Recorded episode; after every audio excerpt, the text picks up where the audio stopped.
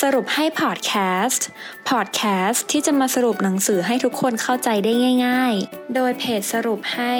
เพราะเราตั้งใจทำให้ง่าย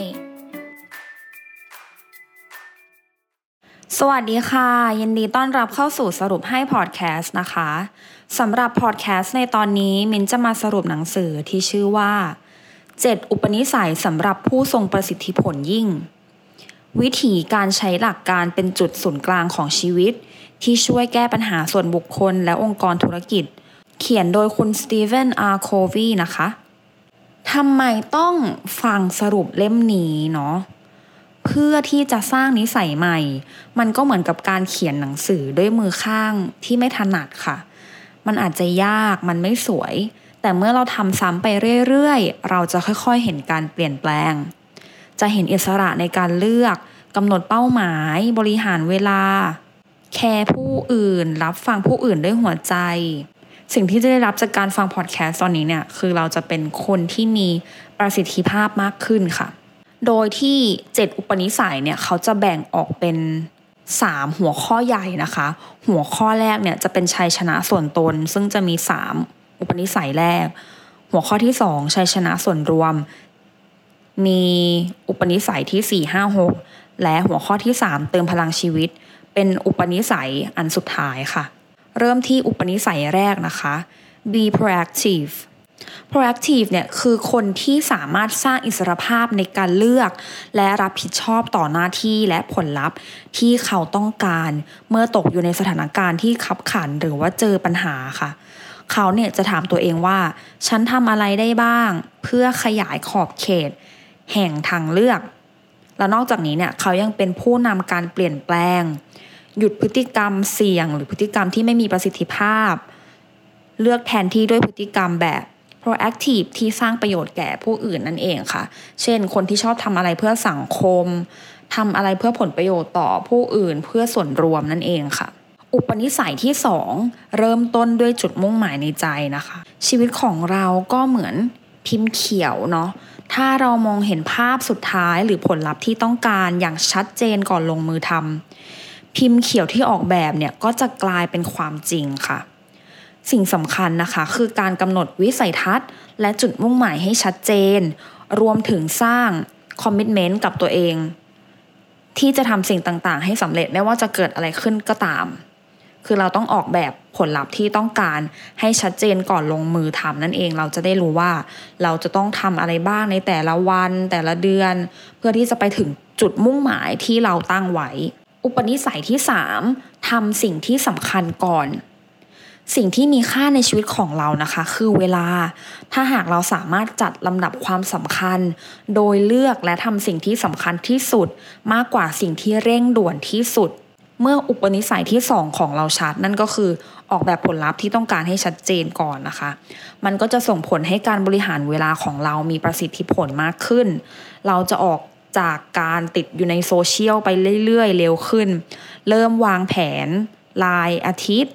ตัดสิ่งที่ขโมยเวลา และทำสิ่งที่สำคัญเมื่อต้องเจอกับสถานการณ์ที่ต้องเลือกว่าเราควรจะต้องทำอะไรค่ะ อุปนิสัยที่ 4 think win-win นี่คืออุปนิสัยของความใจกว้างและการ challenge กรอบความคิดในการแคร์ win ของผู้อื่น เช่นเดียวกับ win ที่เราอยากได้ค่ะ ความสุขที่แท้จริงเนี่ยมันจะเกิดขึ้นหากเราใช้แนวคิด win-winบนรากฐานความเชื่อที่ว่า สิ่งต่างๆ บนโลกนี้มีเหลือเฟือเหมือนอากาศ และแทนที่การนึกถึงแต่ตัวเอง ด้วยการแสวงหาผลประโยชน์ร่วมกัน เพื่อสร้างความสัมพันธ์ที่ดีกับผู้อื่นอย่างยั่งยืนนั่นเอง มันคือการให้ความสำคัญกับวินหรือว่าความชนะของผู้อื่นด้วยนอกจากตัวเองค่ะ ไม่ใช่เราจะเอาชนะเขาอย่างเดียวแต่ว่าเราทั้งสองฝ่ายเนี่ยจะต้องวินวินทั้งคู่ ไม่มีใครได้ไม่มีไม่มีใครเสีย ในเรื่องผลประโยชน์ที่เรากำลังคุยกันอยู่ อุปนิสัยที่ 5 เข้าใจผู้อื่นก่อนแล้วจึงให้ผู้อื่นเข้าใจเรา หนึ่งในการสร้างและผสานความสัมพันธ์ที่ดีระหว่างกันนะคะ คือการฟังแบบ active listening ที่ใช้ใจฟังอย่างลึกซึ้ง ฟังให้ถึงสิ่งที่คู่สนทนาไม่ได้พูดออกมา เปลี่ยนจากการถาม ประเมินแนะนำตีความเป็นการฟังโดยให้เกียรติ เพื่อสะท้อนความรู้สึกและคำพูดของคู่สนทนาค่ะ สิ่งสำคัญนะคะ คืออย่ากกังวลว่ามันจะไม่มีคำตอบที่ถูกต้อง แล้วก็ปล่อยให้ความเงียบเนี่ยเข้ามาเยือนได้ เพราะเนี่ยคือแบบฝึกหนึ่งของการฟังค่ะ ให้เกียรติรับฟังพร้อมสะท้อนความรู้สึกของผู้อื่นด้วยหัวใจ อุปนิสัยที่ 6 ผนึกพลังประสานความต่าง แทนที่ทางเลือกของฉันหรือของเธอด้วยการให้เกียรติ รับฟังพร้อมเปิดใจ ยอมรับความแตกต่าง ก่อนที่จะไปหาวินของทั้งคู่นั่นเอง หัวใจสำคัญของอุปนิสัยนี้เนี่ยเป็นการร่วมมือกันอย่างสร้างสรรค์ เปลี่ยนความรู้สึกในใจและมองสิ่งต่างๆ ด้วยมุมมองใหม่ เพื่อสร้างทางเลือกที่หลากหลายและสร้างสรรค์นั่นเอง อันนี้อาจจะนำไปใช้ในกรณีที่เราอยู่ในเหตุการณ์ที่มันมีทางเลือกทางออกมากมาย ระหว่างเราสองคน แต่เราไม่รู้ว่าเราจะใช้ทางออกไหน แทนที่จะเลือกทางออกของแต่ละคนเนี่ยเราควรจะมานั่งคิด นั่งประเมินว่าทางออกไหนมันจะเวิร์กที่สุดสำหรับปัญหานี้ที่เรากำลังเจอค่ะ อุปนิสัยสุดท้าย รับเลื่อยให้คมอยู่เสมอ อย่าปล่อยให้ตัวเองเป็นช่างตัดไม้ที่เหนื่อยล้า เพราะเลื่อยไม่คม อุปนิสัยนี้นะคะ ชวนเรากลับมา แคร์และเติมพลังตัวเองให้ครบทั้ง 4 มิติ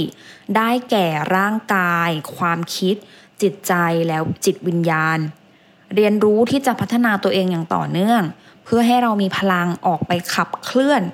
ทั้ง 6 อุปนิสัยได้อย่างมีประสิทธิผลนั่นเองค่ะ จบไปแล้วนะคะสำหรับ 7 อุปนิสัยสำหรับผู้ทรงประสิทธิผลยิ่ง สรุปให้ฟังอีกรอบนะคะว่ามีอุปนิสัยอะไรบ้าง อุปนิสัยแรก be proactive หรือว่าสร้างอิสรภาพให้ตัวเองผ่านการเลือกและรับผิดชอบ อุปนิสัยที่ 2 เริ่มต้นด้วยจุดมุ่งหมายในใจ ออกแบบผลลัพธ์ที่ต้องการให้ชัดเจนก่อนลงมือ อุปนิสัยที่ 3ทำสิ่งที่สำคัญก่อน ยืนหยัดใช้เวลากับสิ่งที่สำคัญที่สุดเสมอ อุปนิสัยที่ 4 think win win ให้เกียรติใส่ใจวินของผู้อื่น เช่นเดียวกับวินของตัวเอง อุปนิสัยที่ 5 เข้าใจผู้อื่นก่อนแล้วจึงให้ผู้อื่นเข้าใจเรา ให้เกียรติรับฟังพร้อมสะท้อนความรู้สึกของผู้อื่นด้วยหัวใจ อุปนิสัยที่ 6 ผนึกพลังประสานความต่าง เคารพความต่างพร้อมสร้างสารรค์ทางเลือกอันหลากหลาย และอุปนิสัยที่ 7 รับเลื่อยให้คมอยู่เสมอ สร้างสมดุลพร้อมพัฒนาตัวเองให้ครบทั้ง 4 มิติ หวังว่าทุกคนจะได้ประโยชน์จากพอดแคสต์ในตอนนี้ พบกันตอนหน้าสวัสดีค่ะ ติดตามสรุปให้ได้ที่ Facebook, YouTube และ b ล็อกดิค่ะ เพราะเราตั้งใจทำให้ง่าย